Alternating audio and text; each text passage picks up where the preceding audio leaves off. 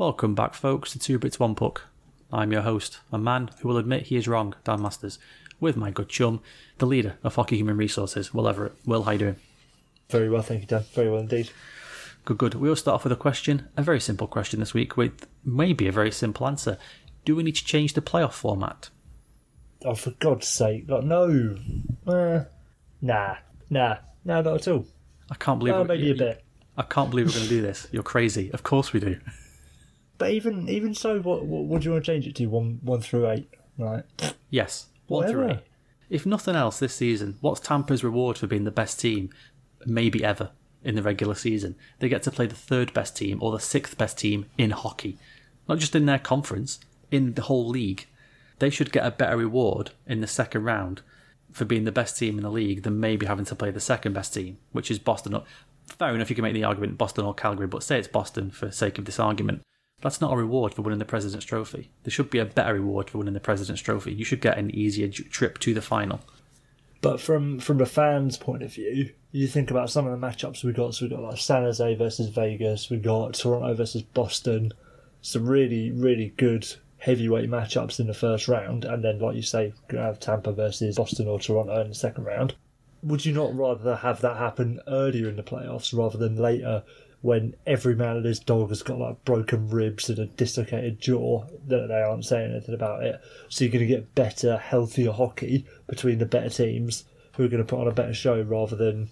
No, like, it's it's not it's not perfect, but it's like Sean McIndoo's made the point a thousand times. It's always been fucked, so yeah, whatever.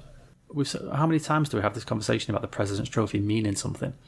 A way to make it mean something is to guarantee oh, yourself an easier passage in your conference. You win the President's mm. Trophy, congrats. You get a bit of an easier trip. Fair enough, the other team in the other conference who hasn't won the President's Trophy gets the same easier trip, but at least it's something. And also, if we can, obviously, as we like to collide our worlds sometimes, I say to you, Will, what would you rather have as a World Cup semi-final? Germany versus Argentina, England versus Italy, or Nigeria versus Peru? Because England and Italy played each other in the second round. Like, no, that's stupid. I mean, a few years ago, I'd have taken Nigeria, Peru. Um, J J Okocha, Nobby Solano, would be absolutely laughing. It's a fair point. I just think it. Um, I just think it solves the one thing it solves is the President's Trophy conundrum of what's the point of it. Here's uh, here's one for you, Dan, with uh, with the President's Trophy. Not one that I necessarily believe in.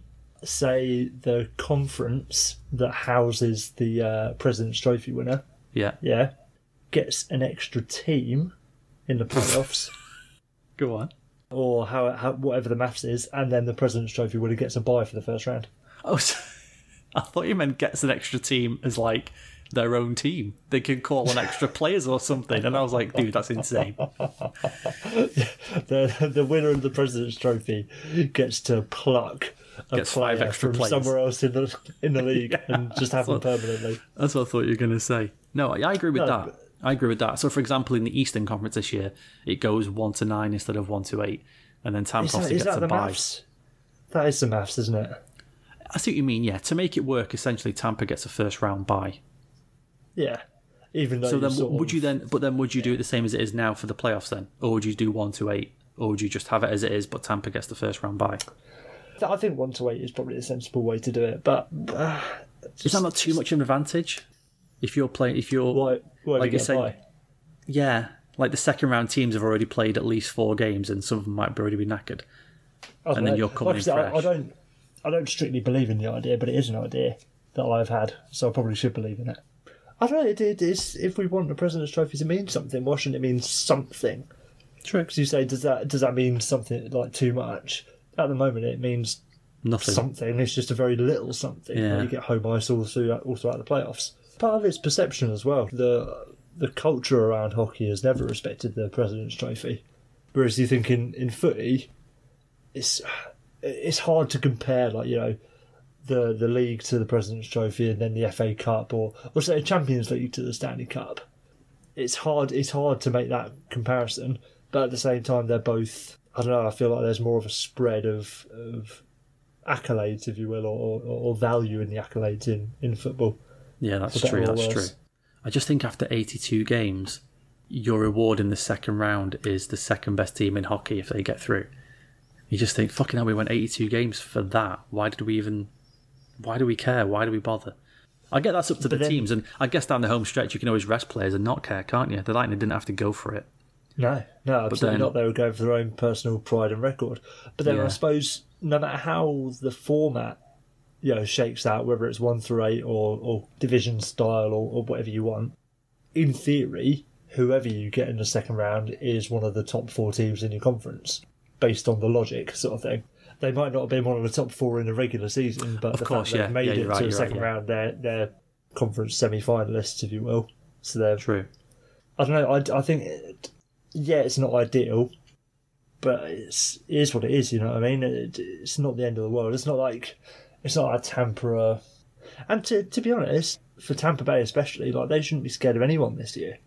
Yeah, that's the flip side of it, isn't it? Is that if they'd won the President's Trophy by one point or something, you could then make the argument, well, it's not really fair. They are from the President's Trophy, but now they've got to play the second-best team in hockey, maybe in the second round, so they haven't really got an advantage.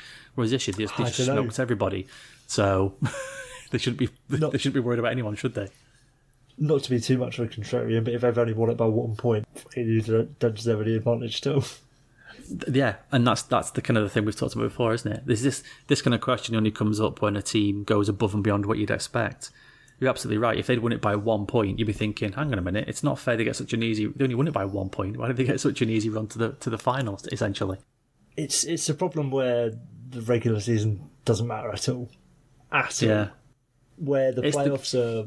Sorry, it's not it's not a coin flip as such for the playoffs, but it's, as clo- it's far closer to a coin flip than the regular season is. It's all just, uh, just to get into into the playoffs. It's just, yeah, silly, really. It's the classic line of over eighty-two games, who can be the best team after that for six, for two months? And it's yeah, yeah, absolutely, absolutely. Or who can not choke in the first two months? Yeah, exactly, exactly. Really. Cause, Sometimes cause when, when you get to the playoffs, all the all the slates are wiped clean. Tampa don't only have as much of a, an advantage as they did before game one of of eighty of eighty-two sort of thing. Yeah, I think for things like goalies who've played bad or players who've not scored and feel like not scored enough goals or something like that, you can almost, oh, well, I'm in the playoffs now. It's like almost like a new little mini-season. I can start again.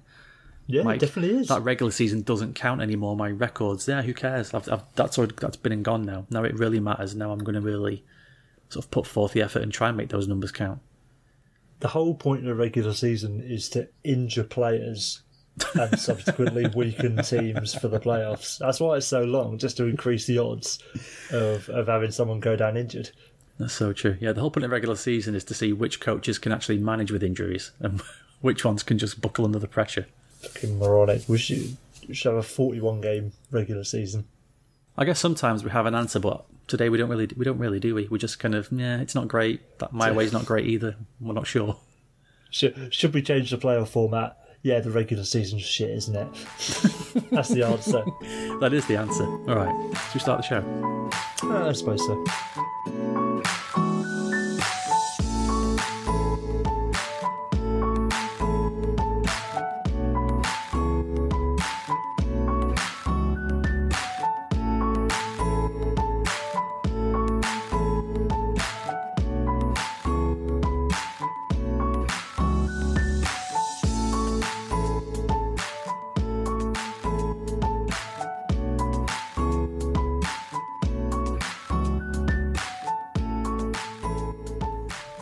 Hey everybody, for the last time in the regular season, it's the Smooth Recap. It turns out, if you're a bit of a perverted voyeur, you probably enjoy living in Pittsburgh, as the Pittsburgh market had the highest N H L local viewership across North America. Brent Burns finished the season with eighty-three points, which is the highest total by a defenseman in a decade. Unfortunately, he's a bad player because Drew Doughty saw him get skinned once. I don't know if you know this, but Alexander Ovechkin scores lots of goals. He wins his record eighth Rocket Richard. Interestingly, he scored the majority of his goals against Marc-Andre Fleury and Henrik Lundqvist, with twenty-four apiece. Speaking of lots of goals, Leon Draisaitl has scored fifty goals on the year. Written apologies only, please, Mister Masters. The year was nineteen eighteen. Tiger Rag Skeleton Jangle by the Dixieland Jazz Band was a top hit. The Great War was ending, and ecstasy, Brillo pads, crossword puzzles and bras had just been invented. This was the last time a team went from worst to best in goals against, which is what the Islanders did this year. From bad players to bad omens, as the Calgary Flames played their last home game of the regular season after laying down on-ice logos for the playoffs. I don't know about you Flames fans, but that feels like a broken superstition. Here are lots of stats read by an Englishman. Nikita Kucherov has the most points ever by a Russian-born player with one hundred twenty-eight, and the most points for a player since nineteen ninety-six. Tampa equals Detroit's record for sixty-two wins in a season. Tampa are the first team ever to have thirty wins at home and on the road. Tampa was the one hundred thirty-sixth team to record a multi-goal comeback to make it the most in history. They scored the most goals in a season for twenty-three years. They had the highest goal differential since two thousand five to six, and the gap in goals between the Lightning and the worst team was one hundred sixty-four.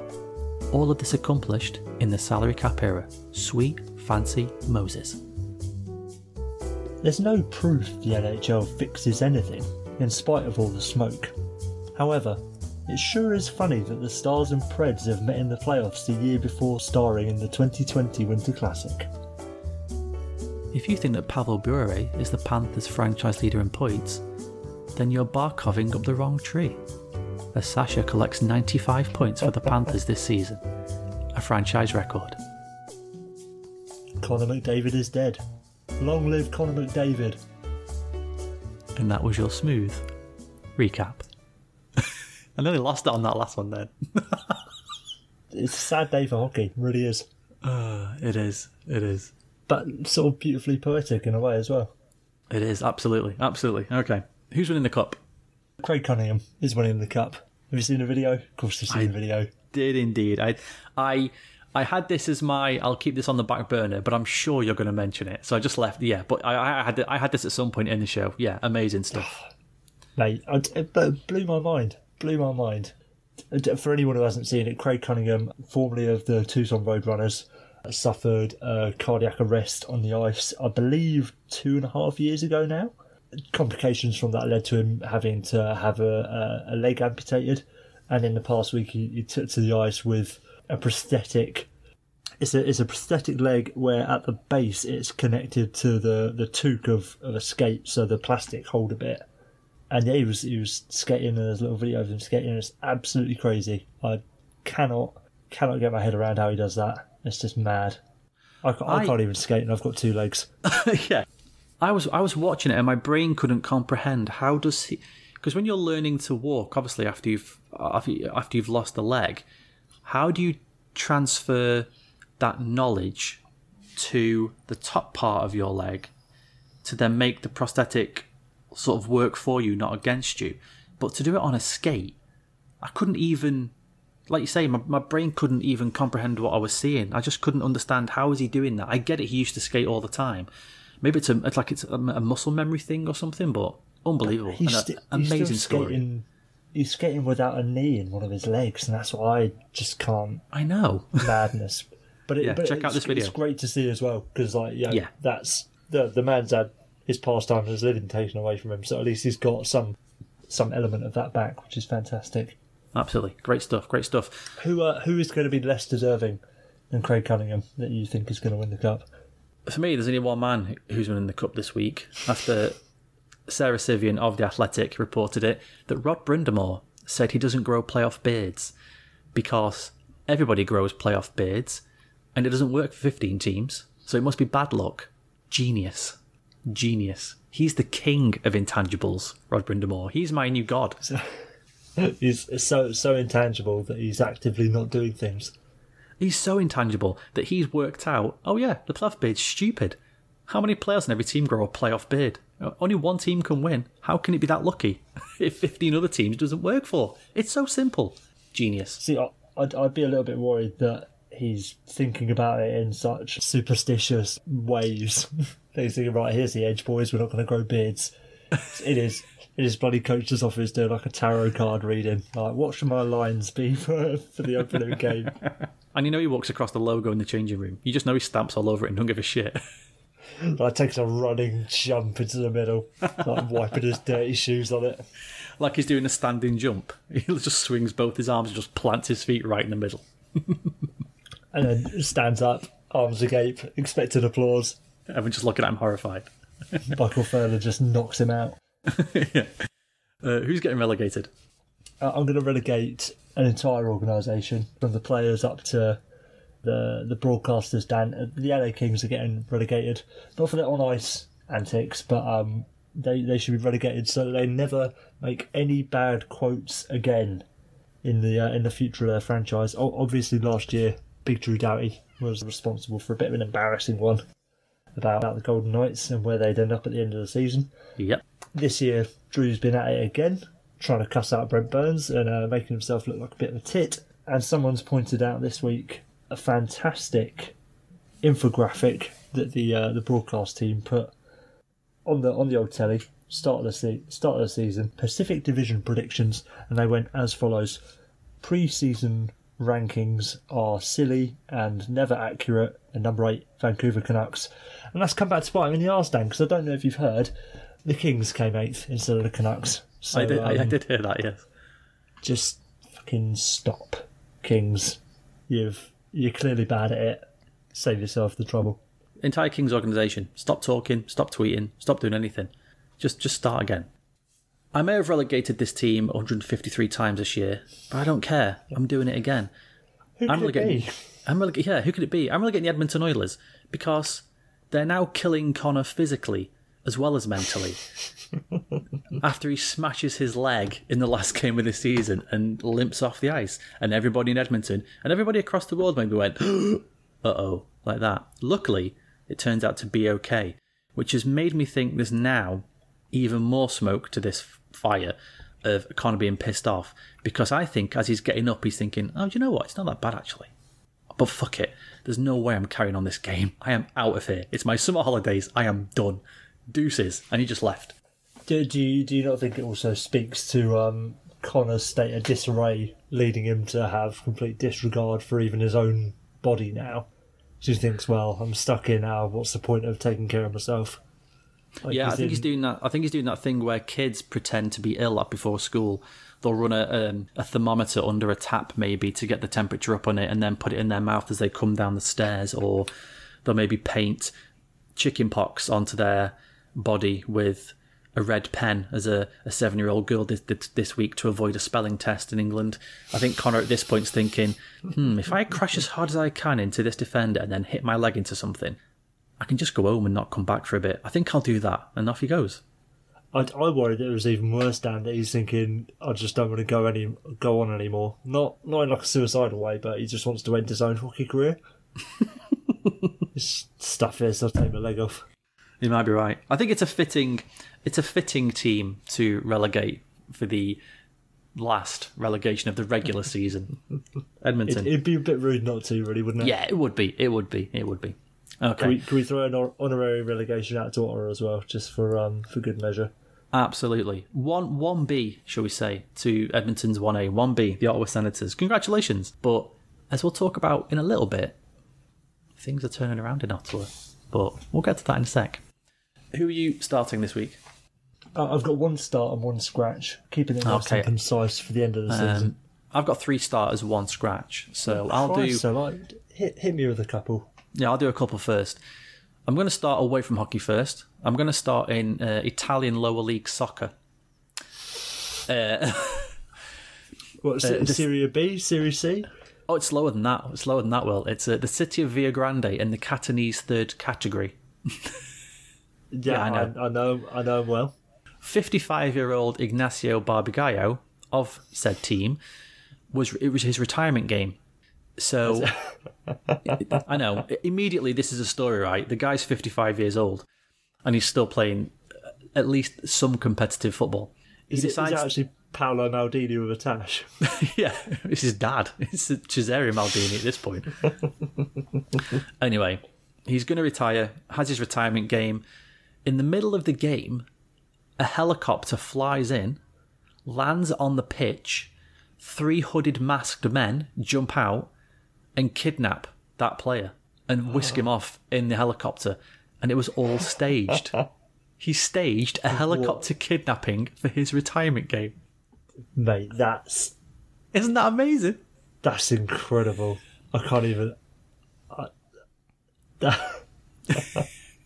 There's a video of it and everything. It's Why? Not just word... Oh, no, there's a video of it. You can, you see literally the helicopter land in the centre circle and the three men just dive out, grab this guy and march him to the helicopter, and then the helicopter just flies away. That's that's powerful. I know. Pa- and the, t- never the funny thing is, again. the funny thing is, the team's been hit with loads of sanctions for, like, you know, a helicopter landing on the pitch, which is actually quite dangerous. But this guy's like, yeah, it, whatever. Was it um? Was it a league game? I assume it was, because it's still that time of the season, isn't it? Oh yeah, of course, of course. It's a bit early for a uh, a, a pre-season or something, yeah. But that's amazing, mate, isn't that amazing? That's, that's powerful. To be fair, you know, if you're fifty-five and you're still rocking in, in professional football like that, that was fair point. It? My second starter is another fabulous thing. With all the talk of Ovechkin's celebration last year, we may have found somebody who's gone a bit over the top with their celebration. I'm hoping I pronounce his last name right, but it's John, so it's K N U T S. I will say Nuts because he plays in Sweden. And his team, he plays for Leksands I F, and they just qualified to go back to Tier one in the S H L. There's a picture of him posing outside with fans after a game. Doesn't sound crazy, but when you look at the picture, he's shirtless. He has his entire hockey gear on from the waist down, including his skates. There's snow everywhere. It's half past midnight, and he's thirty-five miles away from the game he's just finished. So everyone was... The question obviously is, what? He's he's in. He's just outside in the snow with his skates on, shirtless, like full hockey gear below the waist, pads, you know, knee brace, everything. His his team's colours, and he's just shirtless with his skates and just posing for a picture. Like, hey, what? What a guy. He's going to keep those skates on all summer until next yeah. year. If you go to if you go to Myrick's uh, tweets and replies, Myrick retweeted it, and that's how I saw it, because it's unbelievable. Thirty-five that's, miles away with his skates on still. That's that's a surefire way to get a cold, if you ask me. I'll say, I'll say, or like you know, rupture an A C L or something. Mate, well maybe it's snowy enough that he's just been skating around. Yeah, maybe. Maybe he skated all the way home or something. Maybe he plays across a lake or something. Like maybe his house is on the other side of a giant lake or something. Who the hell knows? But unbelievable stuff. I'd hope. I'd hope so for, for his sake. yeah. Um, my my starter this week, Dan, and my, the final starter of the regular season. Uh, I'm going to start start a pair of players. So I suppose it's two, but it's for the same reason. I'm going to start Ryan Pohlin, however you say oh, it, for the yeah. Montreal Canadiens. Of the Habs, and, yeah. uh, and Alexander Texier of the uh, Columbus Blue Jackets. A pair of rookies started their uh, first N H L games and last game of the regular season. Both scored goals, which is fantastic. Great way to start. But I'm gonna I'm gonna give Poling the slight edge because he smashed out a hat trick and scored the shootout winner. So um, hats off to the pair of you boys. Hats off indeed. I'm gonna start another player, but a player of a different kind, an absolute oh. player. In Calgary. Not Johnny Hockey, not Mark Giordano, but a young male fan of around ten or eleven who was banging on the glass for a puck. The puck was thrown to him by obviously a Flames player, and he then gives it to a young lady around seventeen or eighteen years old, a few seats down. What an absolute God, don. Mate. What a don. Yeah, he knows how to, well, he knows how to play, as they say. He knows how to play. He knows how to play the game. What's your scratch? My singular scratch... Well, it's, it's a it's a group of people, uh, for, which is quite funny as we've we've round round out this starting section. Dan, uh, I'm going to scratch fans complaining about the playoff format because I just don't. Oh my God, that's amazing! I just don't want to hear about it anymore. I'm just bored of it. Everybody, I swear, everybody, I swear to God, we talk about our segments, but we have we talk about what we're going to talk about news-wise, but me and Will never have any idea what we put in starters, scratches, smooth recaps, anything. We have no clue because we like to surprise each other. We had I had no idea he was going to do this, I promise. And, and specifically this week, we didn't have a clue that, well, I at least didn't have a clue what the question of the week was going to be. yeah, yeah, I surprised so um, you this week. It's all worked all worked out perfectly, really, hasn't it? Unbelievable. My my my my ire with complaints about the playoff format has been triggered by a certain Montreal fan that was complaining about how they finished higher in the league overall standings than, than teams in the Western Conference, and yet they still ah. don't get to make the playoffs. I see. Fucking give a shit, mate. Give a shit. Get over it. I'm going to scratch uh, an absolute FUD in Calgary. Not James Neal, but a young male fan, around about ten or eleven, banged on the glass for a puck. He then gave it to a young lady. She was around eighteen or nineteen, a few seats down. That young lady was sat with her boyfriend. And this boyfriend Ooh. has been absolutely mugged off by this eleven-year-old, making a move on his woman when he sat right there. Dude. You, are you telling me the boyfriend didn't lay the uh, lay the eleven-year-old out? He shook his hand, which to me is just insane. Now, obviously, I'm not saying he should go over and punch him, but he should have at least menaced him a little bit, shouldn't he? He should have at least given if, him a bit of side-eye. If I was a nice right-wing MAGA supporter, I'd probably call him a cuck, but I'm not. He would be a great a great candidate to be uh, to be labelled a cuck. Dude, I guarantee at some point that's going to come in an argument and the girlfriend's going to say, and I can't believe you let that eleven-year-old make a move on me. He's he like, should yeah. have at least should have bottled him, really, shouldn't he? That would have been the polite thing to do. Like I say, just at least menace him a little bit. Put the kind of, you know, that kind of, where you kind of step to someone but don't really kind of go at them, you're just kind of trying to make him jump a little bit. Should have done that. Oh, yeah, dude, okay. The cheek on these kids, Dan. It's just ridiculous. It's getting out of hand, really. No, no respect for their elders. I know. The brass balls of this kid. And the boyfriend sat right there. Disgraceful. Surely, Disgraceful. Well, was this this eleven-year-old must have been accompanied by some sort of parent or guardian, I'd imagine. He was. He was He was with his mum. Well, well. There's, there's only one reasonable uh, reaction to that then, isn't there? Yeah, but I'm not going to say it. It's, the eighteen-year-old, the, the boyfriend... should have got his own puck and uh, and offered it to the eleven-year-old's mum. There you go. Should have gone sat next to her, put his arm round her. How do you like it, sonny boy? You're going to try and steal my girlfriend? I'm taking your mum. Fabulous. All right. Rest alive. News. Should we get into the news? I suppose we should. Yeah. Bolts in four all the way down. There we go. Yeah. See you later. Yeah. Bolts in four, going to set loads of records. Peace out. See you later. see, see you at the end of the playoffs. I do I do want to quickly mention, this wasn't on the run sheet either, but the rulings come down on Slava Voinov from the league. Oh, mate. Ah, this isn't good. I don't, this I don't, isn't good. Well, I mean, at least he's banned for another year, but like, I just... Why, why is he being given the time of day anymore? I don't know. I don't know. So the, the ruling is he's been suspended for the entire twenty nineteen twenty N H L season, including the playoffs, for unacceptable off-ice conduct. I'll say Voinov's eligibility to play in the N H L will be restored, and this is the unbelievable bit, assuming good behaviour, no later than July the first, twenty twenty. If you have to reinstate a player with the caveat of assuming good behaviour, are alarm bells not ringing in N H L offices? Are yeah, people you, really crying not... out for this guy to come back? Why is he coming back at all? The the problem is, Dan, the league has an absolute dearth of middle-pairing defensemen.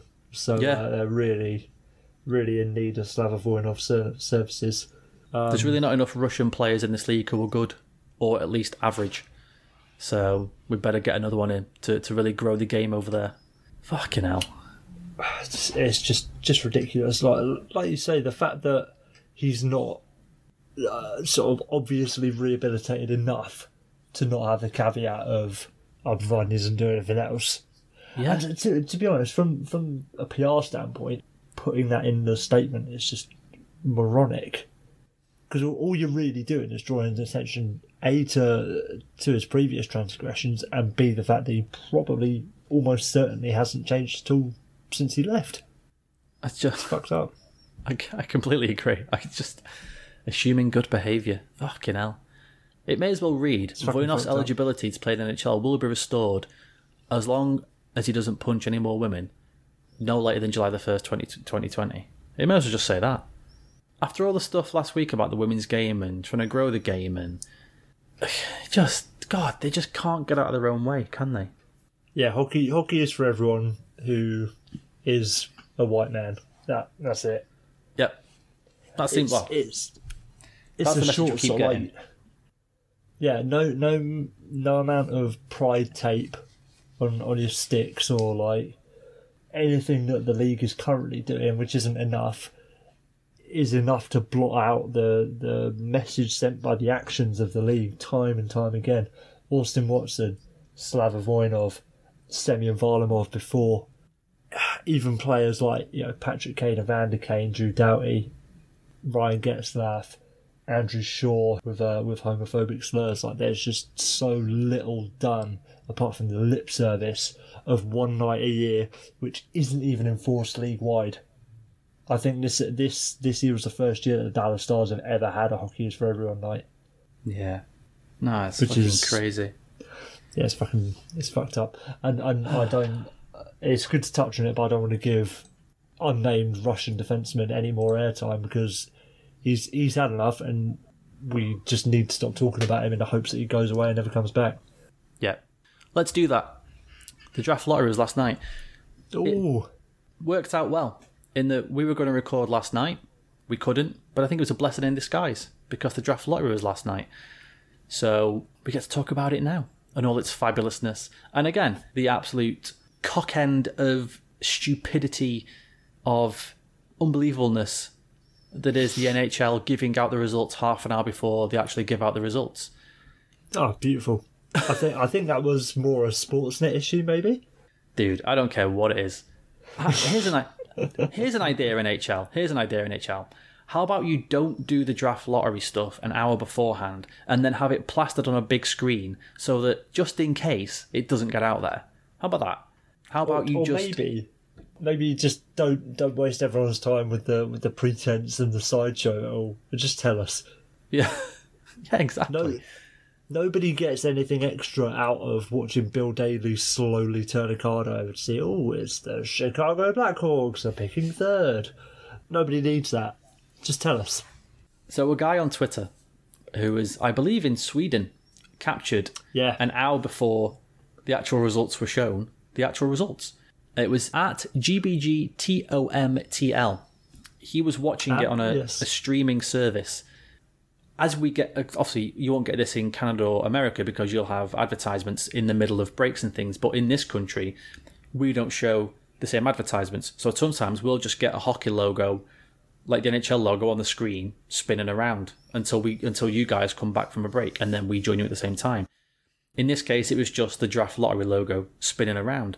As it spins around, there's a glitch. The logo could have disappeared into the middle of the screen, and behind it, you can see as clear as day the top three picks, and also picks six, seven, and eight an hour before. And the guy and the guy tweeted out saying, "I think I've just found out who's, who wins or something." And then from there, there was obviously loads of people saying, "This is fake. This is stupid. What are you doing?" And then an hour later, everyone then came back with, "Oh my god, it was true. Oh my god." Even even he comes back as like, holy shit, it's true. Yeah, it's actually I think, true. I think I just leaked something. Yeah, that was it. Yeah, I think I've just leaked something. Fabulous. N H L, what a what a great professional sports really organisation. As me and Will alluded to all season, of course Colorado were going to end up picking fourth and ruining our fun. As I'm glad it ended up this way. I know, how shit is that? Oh mate, absolutely gutted. Absolutely gutted. Not not only for the Avalanche, but for me personally, which is yeah. far more important. And this is what I was saying before, dude. Things are turning around in Ottawa.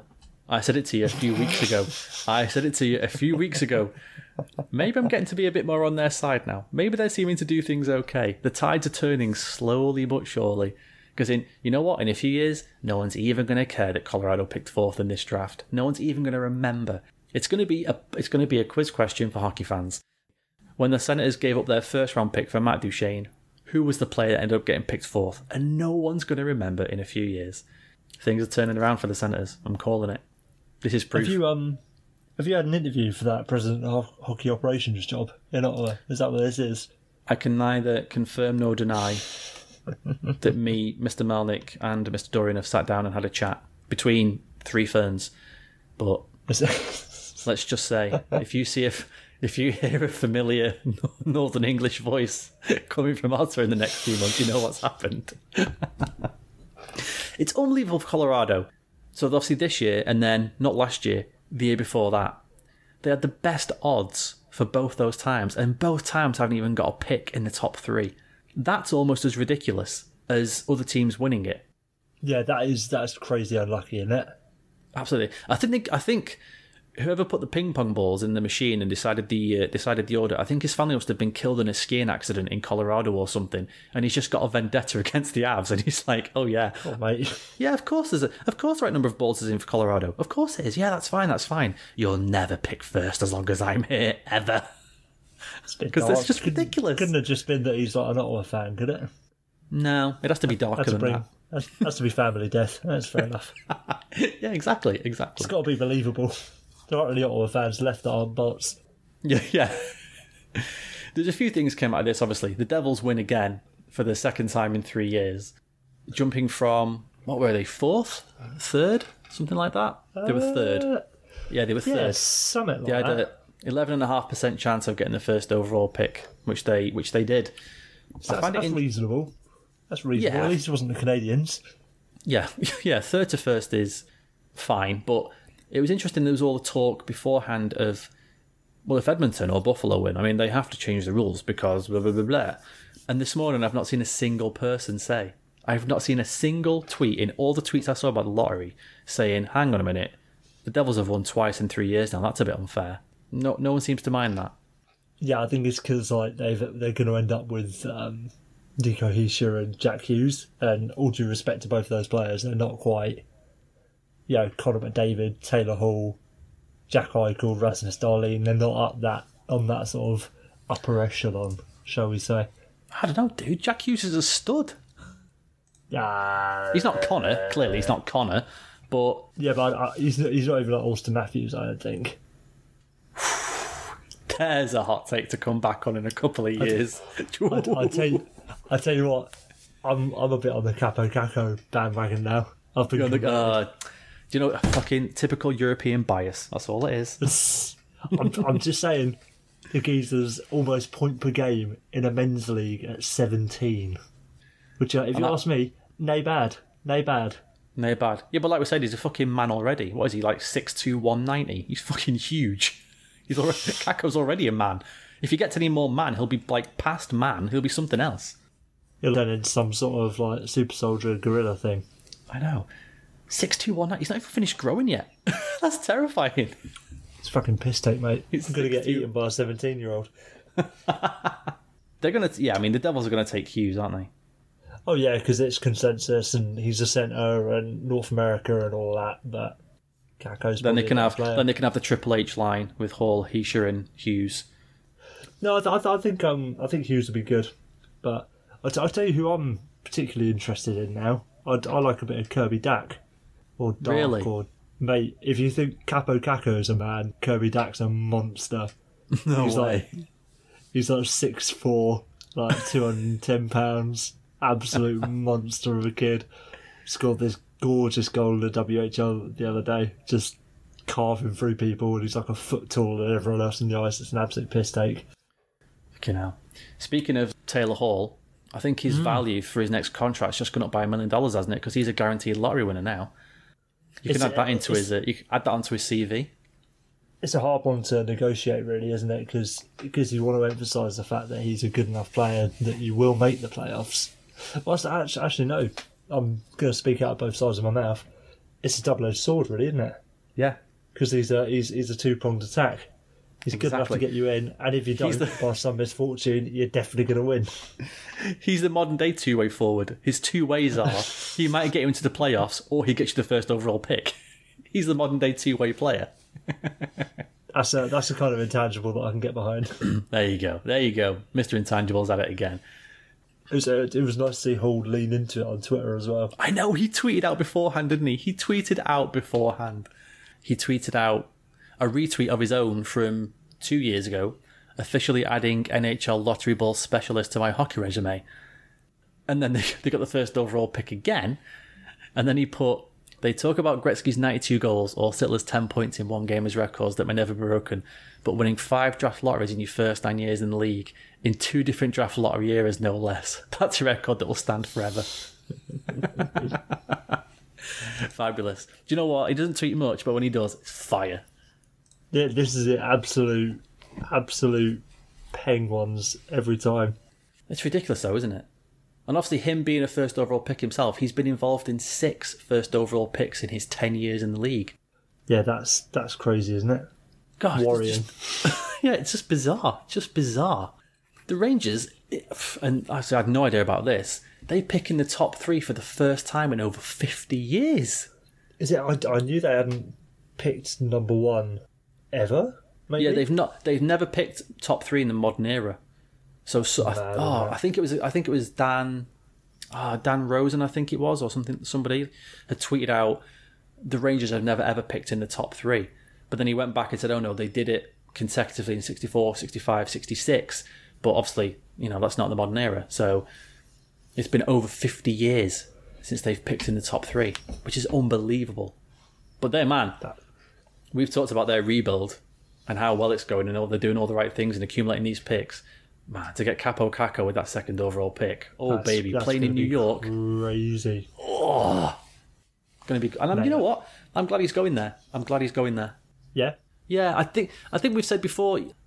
I don't I don't like it when a sort of a player of that stature could maybe go somewhere that isn't going to get the press, or maybe somehow grow the game. Or I feel if Capo Caco had gone to, say, like Minnesota or something, I would have been like, oh Christ, like all right, I guess I'm never going to see him.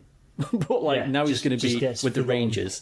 And now he's going to be at the Rangers. Actually, might get to see him do some stuff, which is going to be good for me personally. Anyway, I think the, the Rangers are they're perfect. They get shoved down your throat enough. In yeah, not in too bad a way. It's it's nice. I think you're spot on there. I like because there is well. nothing worse than like a great young player coming into the league and then you just never seeing him ever again because they play yeah. out in the sticks for a really a really shit team. Yeah, exactly. Like we said as well, they can they. Now they've got Capo Caco. That, that last year Lundqvist deal where they go for it looks a lot more possible now. I think so. Well, we'll have to see how Caco does in, in the first year in, in the league, but he'll be yeah, I think fine. It's good. I think he'll transition quite well. Yeah, I think he'll be. I think he'll be okay. He's going to walk into that locker room and people are going to be like, "Who the fucking hell is this guy? Like, who's this twenty-nine-year-old behemoth they just drafted? Oh no, he's seventeen. What? I think I think he'll be all right." The uh, the Finnish league play with N H L-sized dice as well, unlike a lot of European leagues. So that's going to be even more of a reason why I'll be able to translate to the A H L like that. Exactly. And then, just to round off the top three, of course the Blackhawks, they go from, God, where were they? twelfth, thirteenth? Something uh, like that. Jump yeah, all the, Black the way Hawks, up. Yeah, the Blackhawks jump from twelve to three, which is a crazy jump. And everyone's already saying, well, they they picked Taves at three, so it can only be good things. And then there was obviously a meltdown because it's the Blackhawks, and they jumped all the way up to three. I, I think it was very smart the N H L to put the Hawks at three because you know, that way they have fiddled it a bit for the Hawks, but not enough that it's very obvious and you know people are, are crying wolf and all that sort of thing. Yeah, you don't want to be too obvious, do you? It's, no, uh, no, that's no. a good point. There we go. Devils, Rangers, Blackhawks. It will be interesting. Like at least it's not the Oilers or the or the Sabres up there or, or anyone. I, I know the Devils picked first in two thousand seventeen, but they still feel like a fresh enough team to be up there to make it a bit different, and to have the Hawks and the, and the Rangers up there as well is nice. Yeah. Just quickly, do you would you change the lottery rules that you can't win it sort of within three years of winning it once? So essentially, the Devils would have had they couldn't win it now at all. twenty twenty-three or something, or or do you think it's just that's fine if that's just how you want to do it? No, I think it's it's unfortunate that the Oilers have turned out the way that they have, because in theory they've had enough high draft picks that they should be challenging the Lightning, and you wonder that if any other organisation had had that many first overalls, would they be as good as the Lightning sort of thing? Yeah. So I'd, I I kind of like it. I don't mind it how it is. Yeah, I think at the I same agree. time, yeah, if you if you leave it. If you put in some sort of stipulation, or you can only win it once every three years, like that's just not. It's not in the spirit of the draft lottery anyway, really.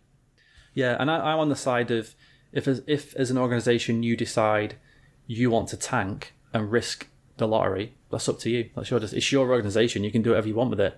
If you yeah, want to risk you've, your, you've already you seen how badly your, that can turn out. Yeah, exactly. If you want to risk your fan base walking away or going crazy on social media or something and just falling out of love with the team because you decide to tank and it doesn't work, that's your choice. That's up to you, isn't it? I think that I think it's fine to do that. Yeah, I don't mind. I don't mind teams winning, you know, sort of multiple times. But like I said, it was interesting that nobody seemed to come with that this morning. Whereas I think if Buffalo or especially Edmonton had won it, there might have been an absolute nuclear fallout on Twitter. But there cool. wasn't for the Devils, yeah. which I thought was weird. Yeah, it's odd, but I think it's just because nobody really cares that much about the Devils. Yeah, no, I think you're right. And I think they drafted Nico Hischier, and people have kind of gone, who was drafted first a few years? Oh, yeah, Nico Hischier. I remember that oh, guy. yeah. yeah. Whereas it wasn't Connor McDavid or Austin Matthews. So, all right, coaching. Let's move on. A couple of changes this week. We'll start with L A, because that's the most boring. It was only temporary anyway, of course. Willie Desjardins is out. There was something that I noticed with us. Again, we don't plan these things, but Curtis Zupka, apologies Curtis if I got your name wrong, but that's how it looks. He's a beat writer for the Kings, said that Tyler Toffoli and Dustin Brown had said that their practices were pathetic and were just no good. And Ooh. they're sort of essentially happy that, you know, there's going to be changes. Rumours abound. I saw just before this, looks like Todd McLellan could be heading over there. Obviously has ties to the area when he's with San Jose, but, you know, different team, you never know. But Helene Elliott, a sports writer for L A Times, made a good point regarding those comments by Toffoli and Brown, saying, if the practices were that bad, why didn't the veterans change it? You've you've got nearly a whole team of two-time Stanley Cup winners there. Are you telling me none of them could have said something or done something? Surely they can't be that sort of babyish around coaching that they're not even allowed to say something, as in, that these practices are terrible. What are we doing? We need to change this. I mean, that's that's not a good look for anyone, really, if you're coming out of that sort of... Like you say, I think it's it's backfired a bit on them there, where they've tried to mug Desjardins off, but they've just, I don't know, exposed that, that they don't really have any control over their own team, or, or didn't weren't willing enough to step up and, and do what you think is the right thing to do. Yeah, McLellan is linked with uh, with L A and, and Buffalo at the moment, isn't it? Isn't he? Yeah. He's um, yet to but decide saw, between the two. I saw leaning towards L A more. When I just was when I was on Twitter just before the show started. Yeah, I, d- I don't know about Todd McLellan. Like he's he's sort of sliding down the ranks a little bit, isn't he? I, d- I don't think he's strictly a bad coach, but but can you judge him? Can you judge him on Edmonton? Do you know what I mean? Yeah, I think I think you can to an extent. Sure, he got them to the playoffs that one year. Hey, so dude, he he's it. the only coach in the past. What, thirteen, fourteen years he's got them into the playoffs. He must be a miracle worker. He's a genius. And then, and then he imploded this season yeah. with much of the same roster. So, yeah, I don't know. I don't know, I don't know.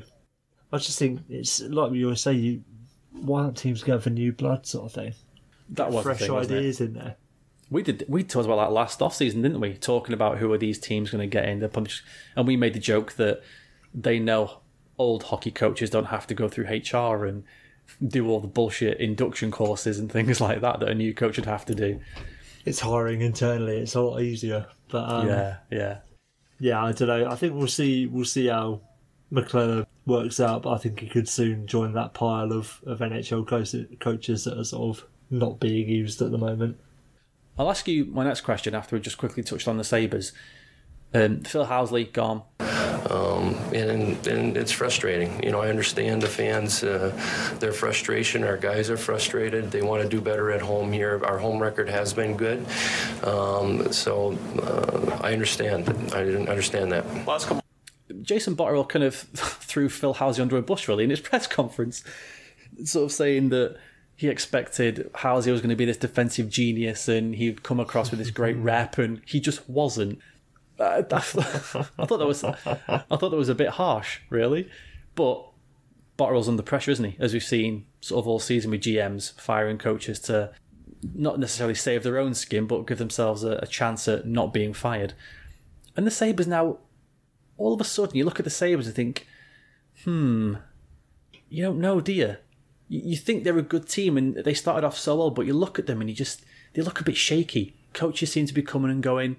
They're now playing in a division with Tampa, Boston, Toronto, Montreal, and now going to be like a new look Panthers. Jesus, that's not that's not easy, is it? I mean, at least they've got Ottawa in, a, in there as well, so they've got a bit of a leg up on someone. Yeah, I, they're guaranteed a few points on the season. I just, they've got a couple of incredible building blocks in Jack Eichel and, and Rasmus Dahlin there, but not a lot of anything else. I know. It's Jeff Skinner. If they lose. Jeff Skinner, yeah. Oh, he's he's got to want to go, hasn't he? Like, why would you stick around? The potential comes in for him. You got to think teams are going to come in for him because of what he's done this season. They're going to look at him and think, actually, yeah, he's played really well. As we said a million times, I believe sometimes that head coaches, G Ms, whoever decides what players they want for that team, they really don't look into the numbers too much. They're just going to see that Jeff's going to score a load of goals in, and eventually not a great team, and just think, yeah, he's worth sort of seven and a half, eight million for sure, and they'll just take him. To, to an extent, you've only got to look at Evander Kane in San Jose to see what, you know, a player who does well in Buffalo can do outside of Buffalo. Yeah, and fair point. Fair point. Play really well.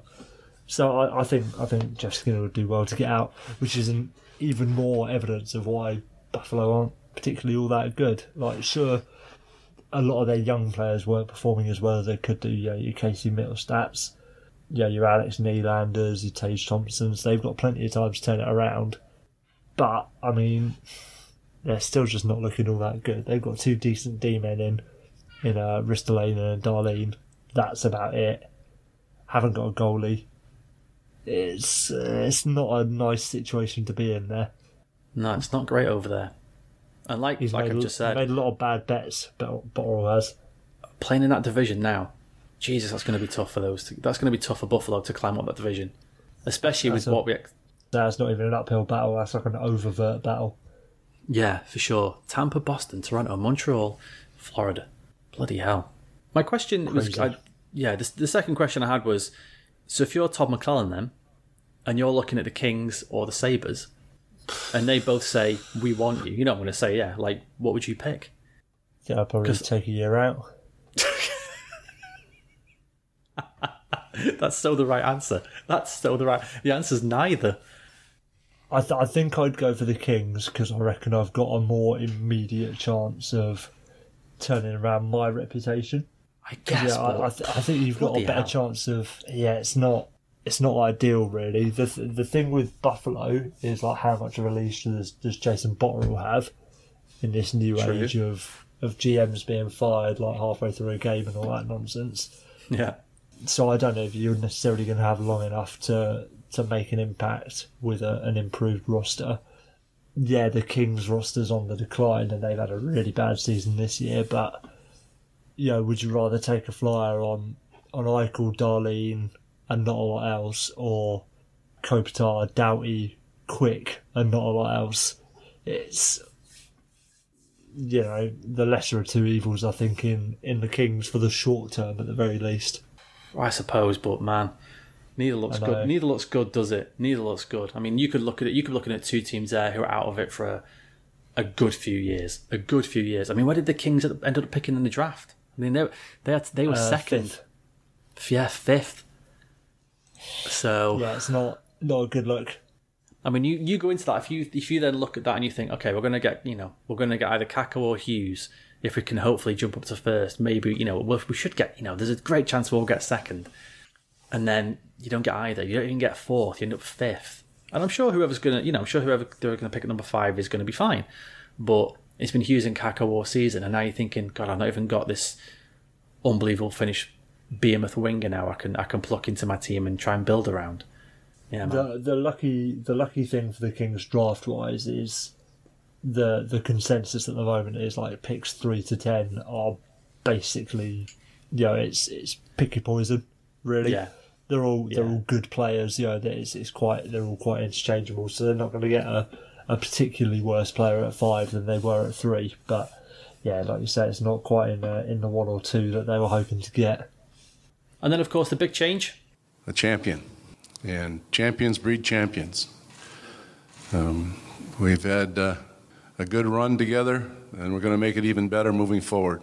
Uh, I can't tell you how excited I am about our future. It's going to be great fun to work with Q. You'll know where you stand every minute of every day. Work hard, play hard, and uh, you'll get the best out of everyone in our organization. This is a new era, the new beginning. And uh, I can't wait to get to work. And uh, it'll be exciting for all of us. Coach Q is back. Surprising on the face of it. And then when you look at it deeper, not that surprising, really. Ended up in Florida. Dale Talon said, and I think a, a pretty a pretty good quote, actually. I don't want expectations to be, oh, let's fight for a playoff spot. I want to be the best. Vinny's given us that opportunity. He wants to win. I want to win. And now this sends the message worldwide. This team means business, and we're going to go after it. A message I feel not only for fans, but to maybe to pending Russian free agents who may be on the market. I mean, I've... potentially, but Dan, that would be tampering, and that is illegal. So, um, which, as we like know, to... never goes on in sports ever. No, never. Apart from that one time it did, and Ashley Cole will never forgive you. No, that was a disgrace on sports everywhere, all over the world. A blemish. I think. Were you surprised? Good. Um, Go on. No, not surprised. Good move for for Q. I think out of the uh, out of the teams he had to choose from. Potentially, you know, your, your Kings, your Sabres, your, your Flyers are in the mix, allegedly. The Panthers have got some issues in, in D and in goal, but they do still have a... Like, Keith Yandel's had a stellar year. Uh, Aaron Ekblad, he might not be the as good as a number one pick is expected to be, but he's still a solid D-man. But he might be now. Fine. Yeah, but now some good coaching. Ex- exactly, and that forward core, you know, you've got Barkov and Trocheck as your one two. Johnny Huberdeau, Evgeny Dadonov, you know, plenty of it. Like Frank Vetrano's had a decent year. Got some really, really solid players there. And then, like you say, if you add Panarin and Bobrovsky to that mix, and then, you know, Q says to Dowd Allen, go out and get me another a second pair of D. I, I, I think that's the best, the uh, the best uh, situation Q could have gone to. And and as a lot of people have said, it's a situation where basically no, the bar couldn't be much lower. So perfect storm. Absolutely. Like the Sabres, though, he finds himself in a tough division. And I think if he can, even if he can just get them into the playoffs and get them to maybe a second round, he's going to be, Christ, like one of the, one of the most successful coaches in Florida for a bit, I think. Yeah, for, you know, since maybe yeah, nineteen ninety-four or whatever it was, ninety-six. Yeah. There was some, yeah. There was some unbelievable... Um, Dell Talon got there in two thousand ten. During That's that crazy. time, during that time... Oh, sorry, he's, he was made Sorry, he was made G M in two thousand ten. During that time, they've gone through six coaches, one hundred sixty-four players, and five captains. Jesus Christ. That's, that's a crazy thing. A mess. Five captains. Five captains. I get the feeling this latest one's probably going to stick around for a bit, though. I would think so. Yeah, I would think so for sure. But, just a just a minute or two. But yeah, like you say, when you when you look at the teams available to Coach Q, we're all saying, well, he's probably going to go to Philly. But again, when you look at that Philly team, they've got some okay players. But yeah, I think that Panthers roster is... severely, severely underutilised and underperforming. Not necessarily through a fault of their own, but if anyone can get it out of them, you, you would think it's going to be him. I was going to say you're going to like their odds with uh, with Q behind the bench. So, yeah, I think this could be um, a new dawn in Sunrise, Florida. Then, yeah, I've said before we like to see, we like to see new teams doing well, don't we? We like to see teams who've not been there before getting into the playoffs. We don't want to see the same teams all the time. That's why we enjoy hockey. Is that there's never a guarantee of who's going to get in, who's going to do well, who's going to who's going to sort of fail. And I think, yeah, I'd like to see Florida in there doing some things. That'd be interesting. That'd be good. Because Sasha Barkov's it, just unbelievable. I love watching him play. This is it. If we get to watch more of uh, more of Barkov doing this thing, then uh, then that's never a bad thing. Okay, then. Let's get on to the meat and potatoes of this show, shall we? Oof, don't. I had gammon for dinner, so I'm already quite uh, full of meat and quite, potatoes, actually. Already full. Here we go with our playoff brackets, folks. Well, I better get mine up, actually. Because we have to do our man versus man competition. And the rules are going to be, we predict the first round of games. After the first round's finished, we then accumulate our, we then tally up our points, and then we'll predict the second round. I feel, Will, that, that if you get the right team winning the series, you get one point. If you get the right score, you get two points. Is that fair enough? Uh, yeah, sure. Okay, but, but you, only, you only get the extra point for the games if you get the result right as well. Yes, yeah? yes, yes, yes. That's fine. I I believe we should write on our large piece of cardboard or our sandwich board, whatever it is, as, as we walk around a city centre for five minutes. I feel that I, insert name here, and then Twitter handle is an idiot, and other person, other person's Twitter handle is an N H L slash hockey genius. How do you feel about that? I, th- I think that's good, and we should probably get the podcast handle on there somewhere as well. Ah, good idea. Fantastic point. Do you, do you want to start in the East or start in the West?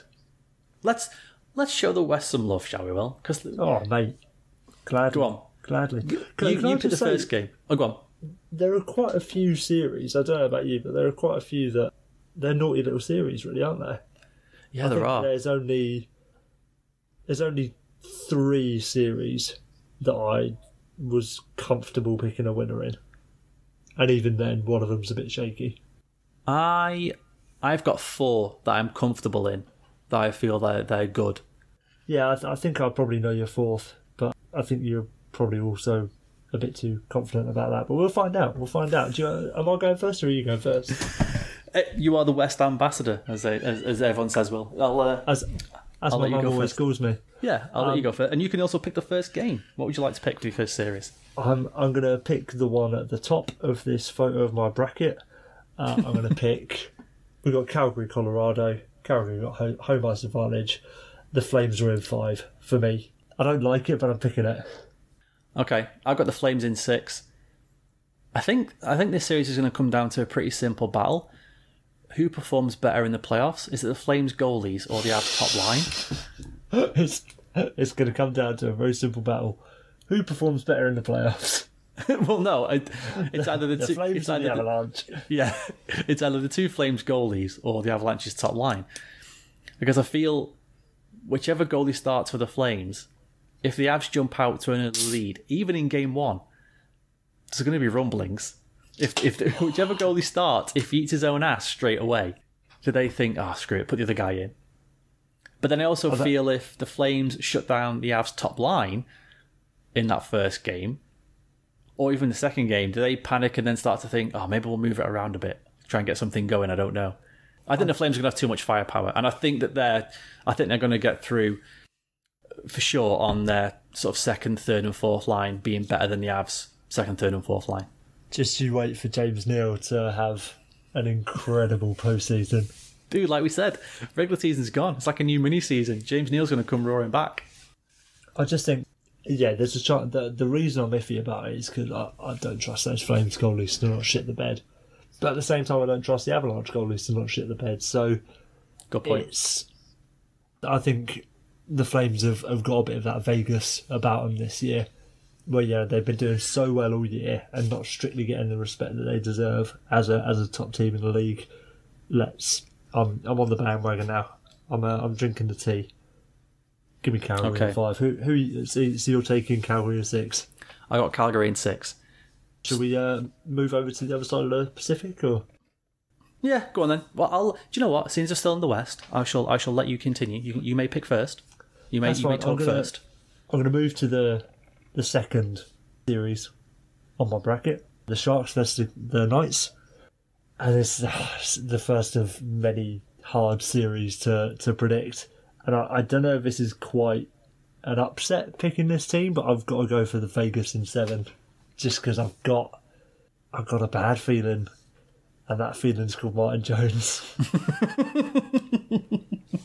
you can you can have all you can have all your Eric Carlsons, all your Brent Burnses, your Thorntons, your Pavelskis, your Coutures. If uh, if Martin Jones has given up more than one in five shots, you're um, I think you're fucked. You might be right, because I've got Vegas in six, mm. and. The Sharks come into this in not great form. I guess maybe because when they started on their downturn, as we mentioned, they'd lost. We picked them to win the cup, sort of, and then two weeks after, I had them getting relegated because they'd lost six in a row to some very bad teams. They went three, eight, and one in their last twelve, and that Vegas front six: Marchessault, Karlsson, Smith, Pacioretty, Stastny, Stone. Ah, as you say, going against Martin Jones, who's something like eight ninety-five on the season, and then Arundel eight eighty-six on the season, and during that sort That's of a go- go on. a goalie tandem poised for a turnaround, if you ask me. during the since since March the first, Martin Jones is ranked fifty-second out of fifty-eight active goalies, with Arundel being fifty-eight out of fifty-eight active goalies. I don't, I don't suppose that Keith Kincaid slots in between the two of them nicely, does he? I knew you were going to say that. I knew you were going to say that. I'm, a, I'm a transparent young man. You are indeed. Glad to be. And as, as we mentioned with goalies all the time, having a you can have a great defense if you don't have a great goalie, that will affect the defense. They they will panic more. They'll try and make more plays when they don't need to. They will try and clear pucks quicker. They'll try and do things faster, look for passes, because they just think, I'm not sure if I can trust the guy behind me if I fuck up here. And I just, yeah, I agree. I think that Vegas, don't get me wrong, the, the Sharks sort of forward core is amazing. The Sharks D core is amazing. But then I don't think they're immeasurably better than Vegas. I just don't. And not only that, I mean, what? How many games has Flower played in the past six weeks? Three? Four? He's hardly played at all. They've clearly got him rested up, ready for this series to do what he did last year, which was be amazing. So, Vegas in six for me. I was going through sort of some of the, the deeper stats just to see if I could, you know, back up my my thinking about the, the Knights over the Sharks. And, and what I found was that um, generally teams with bad goalies concede more goals, and teams who concede mm. more goals lose more games. Interesting, so, interesting. Yeah, I've still got to go with the Knights on this one. As a man of intangibles, I struggle to comprehend what that means, but I think I get what you're saying. So yeah, but we both agree. Again, interesting. Go on then. You you can carry on with your with your Western side. Lovely. Uh, I'm going to move on to the the talk of the town, the series of the decade. Put it as Stars. What are you going to do here, Will? I'm so interested I, to see what you do, mate. I don't I, I, I don't know what I believe, Dan. But I've gone with the Predators in six. Boo! Because uh, I just don't. Boo. I don't trust this Stars team. As as I've said all season, Dan, they're not a yeah, very good team. That's, that's a fair point. That's a fair point. You've said it all the year. But, but the Predators haven't been very good either. No. in recent, no, in recent times, for all their their shiny new toys from the trade deadline, none of them have really done much. They haven't really worked. Their shiny. Excuse me, their shiny new toy from uh, from last year, Kyle Turris, hasn't worked either. I do sort of... I, I think it's a case of not wanting to think that the Stars are going to win, because I don't want to be let down when they don't win.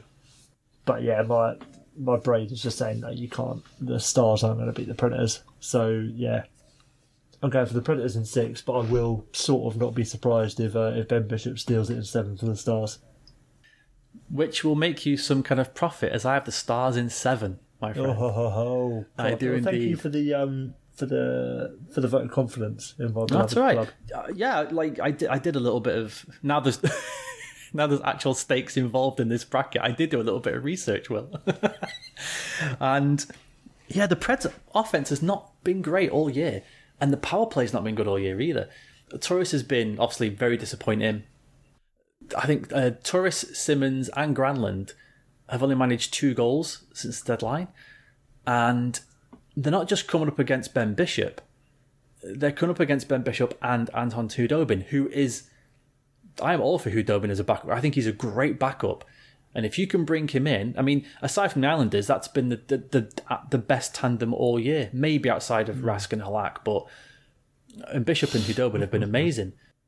Then you think about, like you say, the Stars' depth issues, but then Zuccarello has already, he sort of came, did he come back for the last game of the regular season and get an assist? So he's already on sort of a goal he, and two assists. He's played played five periods of hockey and has three points. So yeah, um, five periods of hockey, three points right. and a broken arm. That's pretty pretty spectacular. And then I was I was wondering about something you didn't mention, but I was wondering about Pecorine as well. Is he going to have that game seven in his head from last year against the Jets when he just completely flustered line? Because like the, I think it was a st- I think Stastny scored the second goal and it was really really bad, and I just wonder if he's going to maybe try too hard or try and do too much. Maybe I, I don't know. I mean, he's not, to be fair, he's not played he's not played as many games this year, so maybe that's got something to do with that. I don't know, but I'll back two shit hot goalies over a not great offense. So this is, and th- interestingly, this is kind of the general consensus of a lot of people's upset pick, isn't it? On, on the West side, at least, is a lot of people have got the Stars over the Preds here, and I'm one of them. Stars in seven, mate. I hope I hope you're right, Dan. I really do. We shall see. We shall see. And the last game, Will, what have you got? Uh, the last game, which is, as everybody knows, the Jets and the Blues. I've gone for the Blues. They're absolutely rolling. In case anyone hasn't heard, they went from last in the last in the league to almost winning the division. Absolutely smashing it. Blues in six for me. Blues in six? Wow. I've yeah, gone. I've gone, I've gone Blues in seven. Uh, so I'm not. I'm not saying you're totally wrong, but I feel. I feel this series is going to come down to Patrick Laine, and if it's if we're going to get Patrick Laine from December, or Patrick Laine from November, October, February, January, and mm-hmm. parts of March. If Laine's firing, watch out. And again, actually, and it comes down to that Jets power play as well, because they're missing Josh Morrissey, miss Bufflin. Their power play, I mean, struggled like crazy. Struggled like crazy. That I know Friedman has said about it a few times, but I mean, they, they went from sort of, you know, basically scoring a ton of goals to scoring no goals on the power play. They just couldn't seem to get the top power play unit, couldn't get any kind of offense going or anything. But I, I agree completely. Binnington's been on fire. They've already, and they've got a ridiculously hot goalie. He's going to Cam Ward it. He's going to Matt Murray it. Let's hope he does. It's going to be great. And Brady Shen had an excellent, excellent quote, which was said that we've been playing playoff hockey for three months. We're already in this mindset of we have to keep winning. We have to keep winning. And I think that's something when we've seen teams before. If you're sort of guaranteed from sort of January or February, like Winnipeg were, like Nashville were, that you're going to be in the playoffs, do you maybe take your foot off the pedal a little bit? Do you then get into that into kind of a bit of a lull? Can you get yourself right back up for it?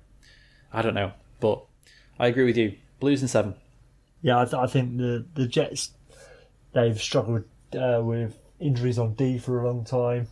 Like you say, Patrick Laine's just not scoring. I just think there's something in the water, a little bit like Nashville, not quite as uh, pronounced as Nashville, but they're coming out, you know, where just things aren't clicking. But they're coming up against a better team than Nashville are, so I think. I think both of them are... No, I don't think both of them. I think Reds are going to succeed, but the uh, but the, the Jets definitely won't. And like you say, the Blues remind me a little bit of the Penguins in two thousand sixteen, where the Penguins just had to fight yes, tooth and nail absolutely. to get to the playoffs and then carried on rolling and steamrolled through the rest of the league. So, I mean, I hope the Blues don't do that because I don't really want them to win.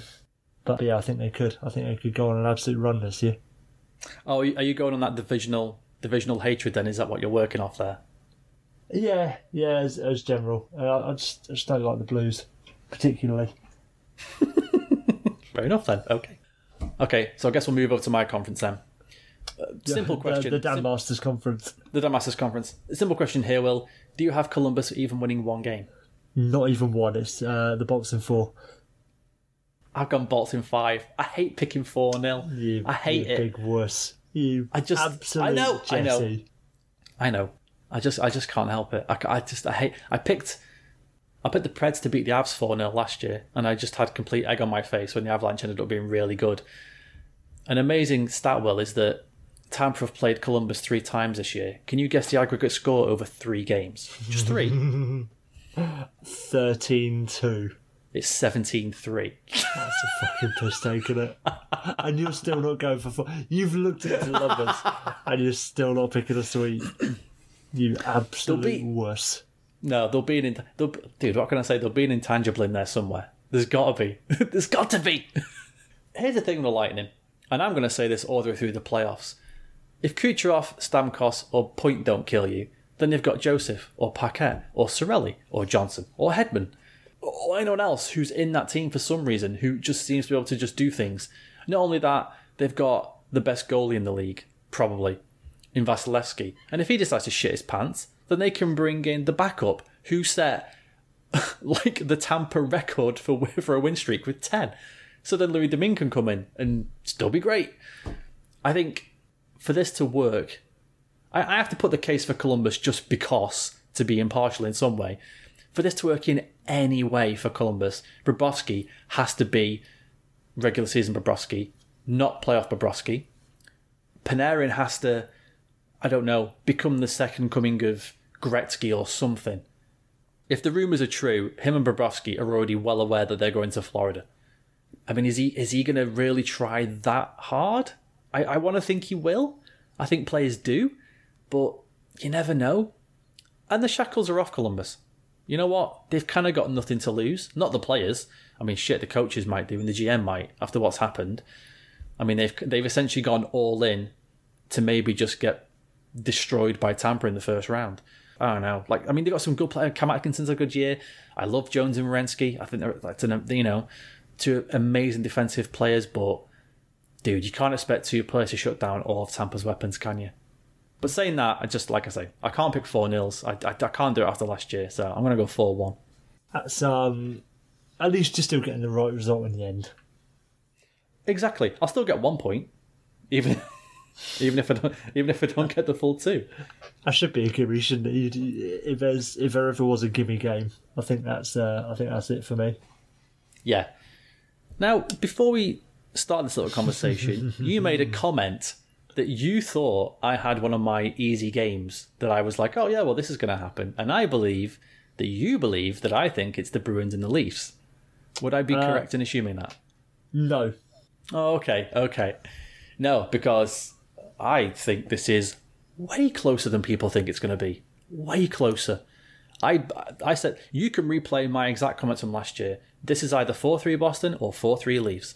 And if I, and in at the end of the season, when the playoffs are done, if you say to me, well, yeah, what were we thinking? Of course the Leafs were going to beat Boston. I'd be like, yeah, you're right.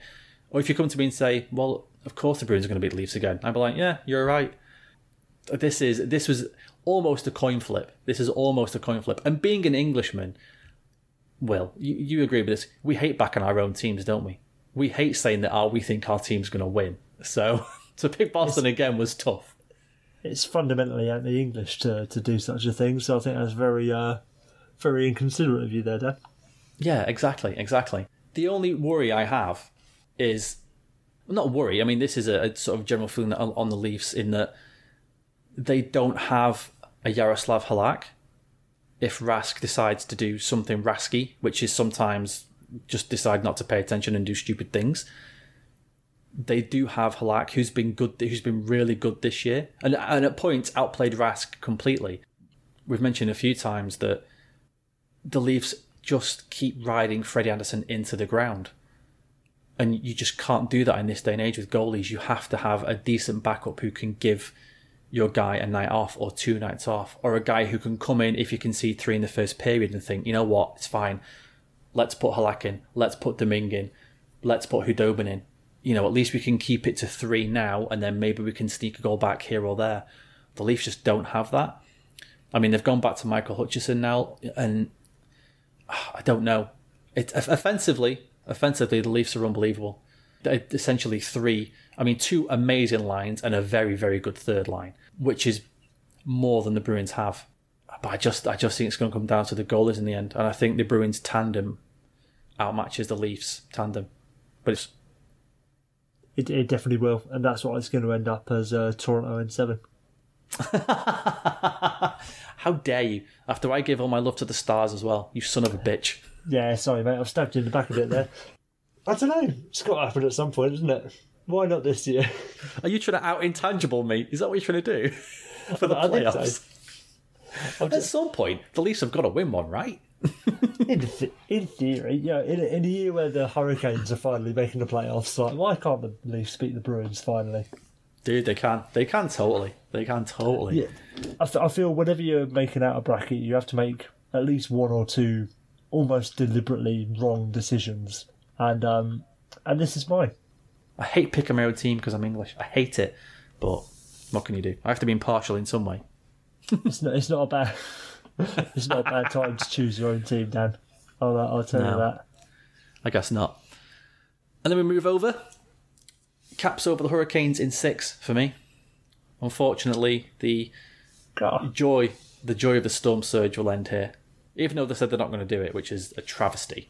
The Hurricanes have only made the playoffs three times in sixteen seasons, but they've never done worse than the conference final when they've got there, which is crazy, which is mad. They lost the cup final in oh two, won it in oh six, and then lost the East final in oh nine, which is great. And in, there is something there that in twenty nineteen, only two teams had more points than Carolina, which was Tampa and Saint Louis. Mrazek's been decent this year. McIlhenny's not been great the second half of the season. But that's a decent tandem. It's a decent tandem. For the Hurricanes, secondary scoring is definitely going to be the problem. After Aho and Teravainen, who do you know who the third highest scorer is? behind Aho and Teravainen for the Hurricanes. Is it Justin Williams? Yeah, like twenty points back, it's Justin Williams. That's not great. That's not great. It's, I mean, uh, you know, they haven't had a full season of Nino Niederreiter, so I reckon he'd have been up there as well. But um, fair, yeah, fair. Yeah, it's not. They're, they're, they've still got a bit of a way to go. I think they've got they've got a couple more pieces to really add before they can expect to sort of really challenge and contend. But still, they've they've had an incredible season. We can't take anything away from that for Carolina. And I think this could be the start of something fantastic. But Dan, this actually marks the first time that we've both picked the same result. Huh. Yeah, Capitals in six. They've been a lot better since the deadline. I think that Carl Hagelin pickup looks really good. He's he's playing very well for them, making things happen. And I mean, Christ, they've got maybe the best playoff goalie in the playoffs. Hulk yeah, Beast you, is going to do some Hulk Beast things, I think. You, you'd be a foolish man or woman to um, to bet against Braden Holtby in the playoffs, I think. Exactly. And they they still have Kuznetsov, they still have Backstrom, they still have Ovi, all quite good players, and who also now all have the monkey off their back. So bizarrely, the Capitals are now playing with a certain freedom they didn't have last year.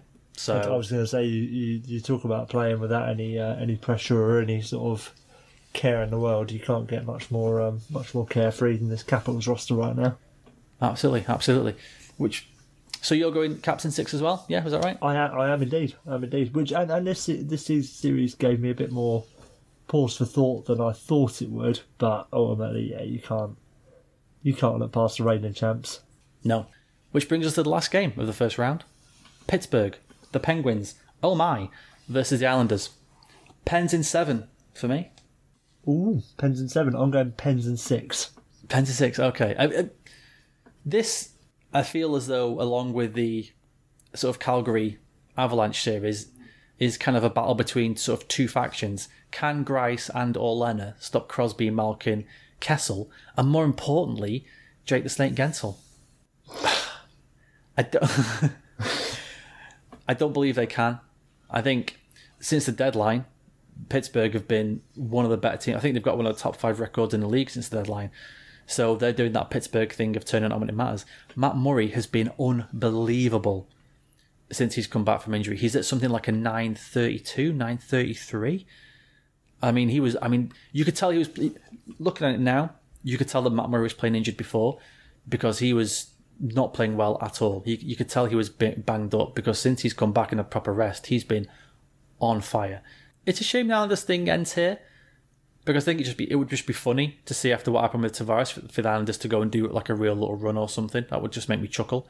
But it's too much. It's the Pen, it's the Penguins. You, you're betting against Crosby and Malkin. You must be crazy to do that. So yeah, that, Pens in that's seven. Absolutely it. And I just think, yeah, the Islanders are going to get exposed. The the Penguins are going to. Yeah, I, I don't like to lean on that whole. They've been there before. You know, they're they're proven in the playoffs and all that nonsense. But fact of the matter is, the Penguins are. I think they're just going to steamroll over the Islanders in six games. an, an absolute drubbing four two. Yeah, I know. I I just think that I just think the Islanders set up the way they're set up. It's very it's very stifling, and they really don't make many mistakes. But and, and Greiss and Leonard have both been amazing, so I think there's. They can at least steal a couple of games between them should they need to. And they might have another one in there somewhere if Matt Barzal decides to go crazy and do some wacky things and play out of his skin. But I think the Islanders are going to get found out a bit. And they might have that kind of mentality of, oh, we're kind of happy to be here. No one thought we would be. It's great. Let's enjoy it. And But you never know. It's the playoffs, Will. It's a complete coin flip. This is it. We could, we could end up with a, an Islanders Avalanche final. We shall move on to our second round bracket, but then we will come back when the second round starts properly for man versus man and predict again. So, from your second round bracket, I'll let you start in the West. What have you got?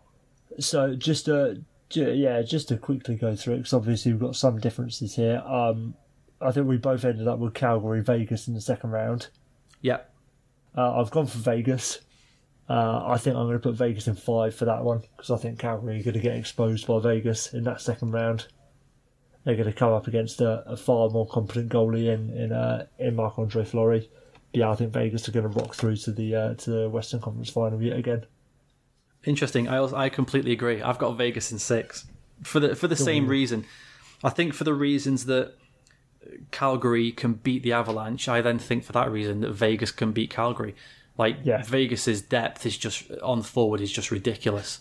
Outrageous. And I just think it's yeah, and I think when you're taking that up against, if they get through the Flames' two goalies, I, I just think it's going to be at that point you kind of see that you can't outshoot good teams, you just can't outscore them, because at some point you're, they're going to find a way to stop you, and then your goalies have to make saves, and I don't think the Flames' goalies are. So yeah, Vegas in six for me in the second round. Nice one, nice one. And I think for for I've got Nashville Saint Louis, Saint Louis, Saint Louis. In, Saint Louis uh, is the, uh, yeah, sounds good. Probably probably a better name, to be honest. I'm going to take the the Blueses in uh, in six over the Preds. So I've got Dallas, Saint Louis. I'm taking Saint Louis in five. Yeah, that, that's that's about right, I think. I think they're just going to keep riding that hot streak, and I think after Dallas will probably have a punishing series against Nashville. So I think then they're going to be kind of like um, Winnipeg and Nashville last season with Vegas, is that just Dallas and Nashville are going to struggle against each other, and then Saint Louis is just going to come in and pick up the bones of who's left. In, in my opinion, it was Dallas, but yeah. So there we go. We've both come for Vegas, Saint Louis. Yeah, so we we, we both end up with a, a Blues Golden Knights uh, Western Conference Final. Indeed we do. Go on then, we may as well predict that then while we're here. While, while we're here, I, I've gone for, for the Blues over the Knights. I think if the Blues have come that far, they're clearly uh, there's something in the water. I'm going to go for the Blues in seven over the Knights. I've gone for Vegas in seven. Yeah, that's, that's perfectly reasonable. I know. I think if we get to Vegas, Saint Louis, man, that is a that is an absolute coin flip series, because you're going to have essentially just two very good teams, plenty of depth on all areas, two just two great goalies, and there we go. Yeah, Vegas in Vegas in seven for me. I hope we end up with that as a Western Conference Final, because that's going to be one hell of a series if we get that far. Absolutely, absolutely. And then in the so East, the second round in the East, I at least have Boston winning one game against Tampa. I think it'll be four one oh, again, nice. Like it was last year. Oh, yeah, I'm not riding that Bruins wave as a fan all the way to the final, which I've seen a lot of people. I've seen a lot of brackets today picking the Bruins to win the whole thing. I don't know what they're seeing, because I mean. Don't get me wrong. The second, second best team in the league. Don't get me wrong. The second best team in the league. But we played Tampa the last game of the season. And in the first period, you could tell that Tampa thought, eh, we'll probably beat these guys. We go up two nil. And then Tampa decided to just score six goals for fun. And there was nothing we could do. I watched oh, I watched that game. Man. I watched that game just enjoying it. Because I'm like, well, it doesn't really matter. Playoffs are already here. We had some kids in. Boy, oh boy. Did they rip us a new arsehole? It was quite silly. So I fancy just to take one out of that. But yeah, I'm going Tampa in five. Nice, nice. I've uh, I've got a bit more faith in uh, in the Leafs. When if if they do get to the second round, I'm going to go for Tampa in six. Just because, uh, like I said, if you've got to the uh, to the second round, you've got to have something going in there. And uh, yeah, I'd feel a bit silly just picking a, a sweep or a five gamer for the second round. But I have been wrong before, Dan.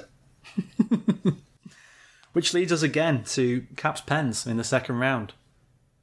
And as I said, you know, you're looking at Ovi, Holtby, Kuznetsov, Backstrom.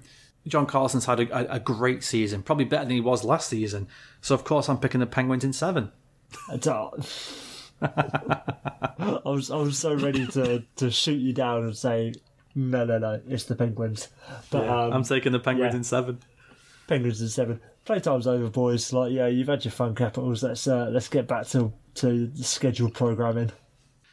And it was it, it was heavily reported last year by people around sort of Pittsburgh media and some people nationally that Washington winning the Stanley Cup really pissed off a lot of people in Pittsburgh. They were not happy with that at all.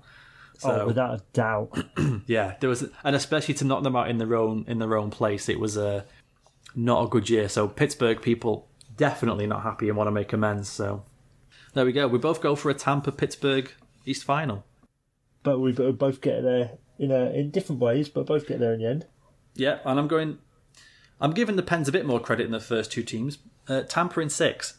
Oh, I'm exactly the same. Tampa in six. I'm very very uh, game seven averse this year, but um, I'd I'd be I'd be hard pressed to find many brackets in the country or around the world that have uh, picked anyone but but the Bolts to go all the way.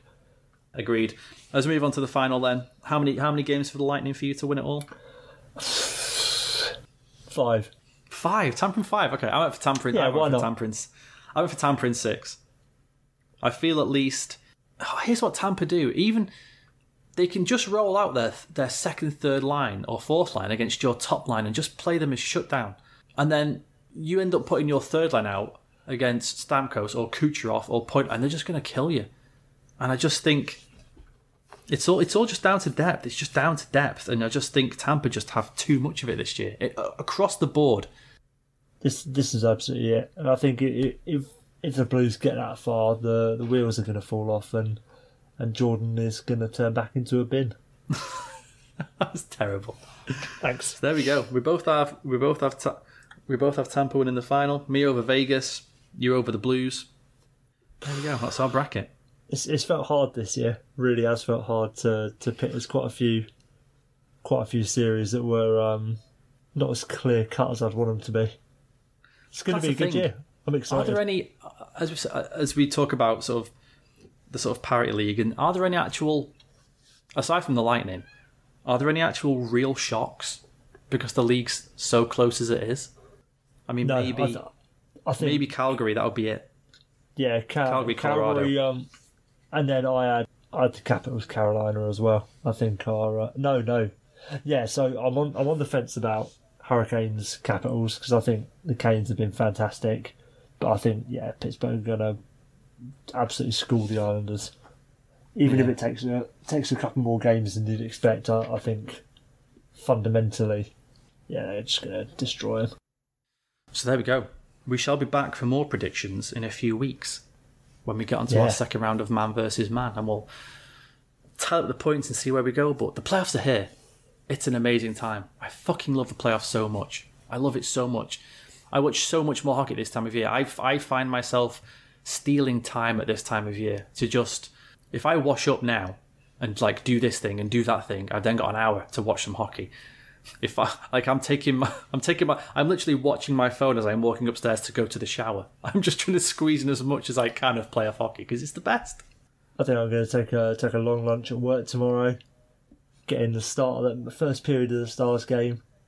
Watch second period when I get home. Like, oh mate, buzzing. Of course, yeah. It starts tonight for you, doesn't it? I mean, I don't start. I don't start till tomorrow. Two two thirty a.m. G M T tonight is a is a scheduled puck drop. So uh, you're not oh, staying mate, up for that? Abs absolutely fucking not. Like my job can be a bit brainless at times, but not that brainless. Yeah, not that brainless. Not zombie but, brainless. No, I might I might treat myself to that nice and early eleven o'clock puck drop on Saturday night. yeah. You see, this is what us U K fans have to go through, people. It's it's very hard following this sport sometimes. God. It's a, it's a really, really hard life. Really, really is. I mean, nobody has it harder than we do. No, mate, it's terrible. It's absolutely terrible. Speaking of having a hard life, Will, man versus coin oh, flip. Oh, no, I don't like this. What's the most you ever lost on a coin toss? Call it. I want to say congratulations, but no unfortunately way. I can't. Oh, you fucking because you lost. You are such a prick. Do you know what's crazy? You scored four points this week, and I, still and I thought, lost.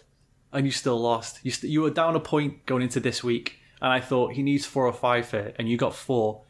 And then I thought, all right, there's no way the coin's going to get four. To, and I thought, God, if the coin gets three and it's a draw, what am I going to do? What am I going to do? But unfortunately, it didn't happen as the coin also scored four. You lose the regular season man versus coin flip by one point by, to the by coin. By one point. Absolutely gutted. Absolutely and you matched each gutted. Other for the past, the, the past, I think, five weeks. You've just gone score for score. So it's either been three three, four four, three three, four four, four four. I'm sure that's how it went, which is ridiculous. I now know how, uh, how Canadiens fans feel at the moment. Absolutely. Thank you for listening, folks. That's our show this week. A playoff special. There are going to be loads of playoff specials bouncing around your ears, so if you've chosen to listen to this one, thank you very much. If you want to get in touch with us on Twitter and shout at us for any particular reason, you can. I am at Dan Straight Edge. Will, you are at? W E V E V E R E T T. At two bits one puck, number two, number one. Cheers, everybody. Will, any last words? It's uh, tonight's the night. Let's bring it on. We got we got Lightning Blue Jackets to kick it off at, at midnight.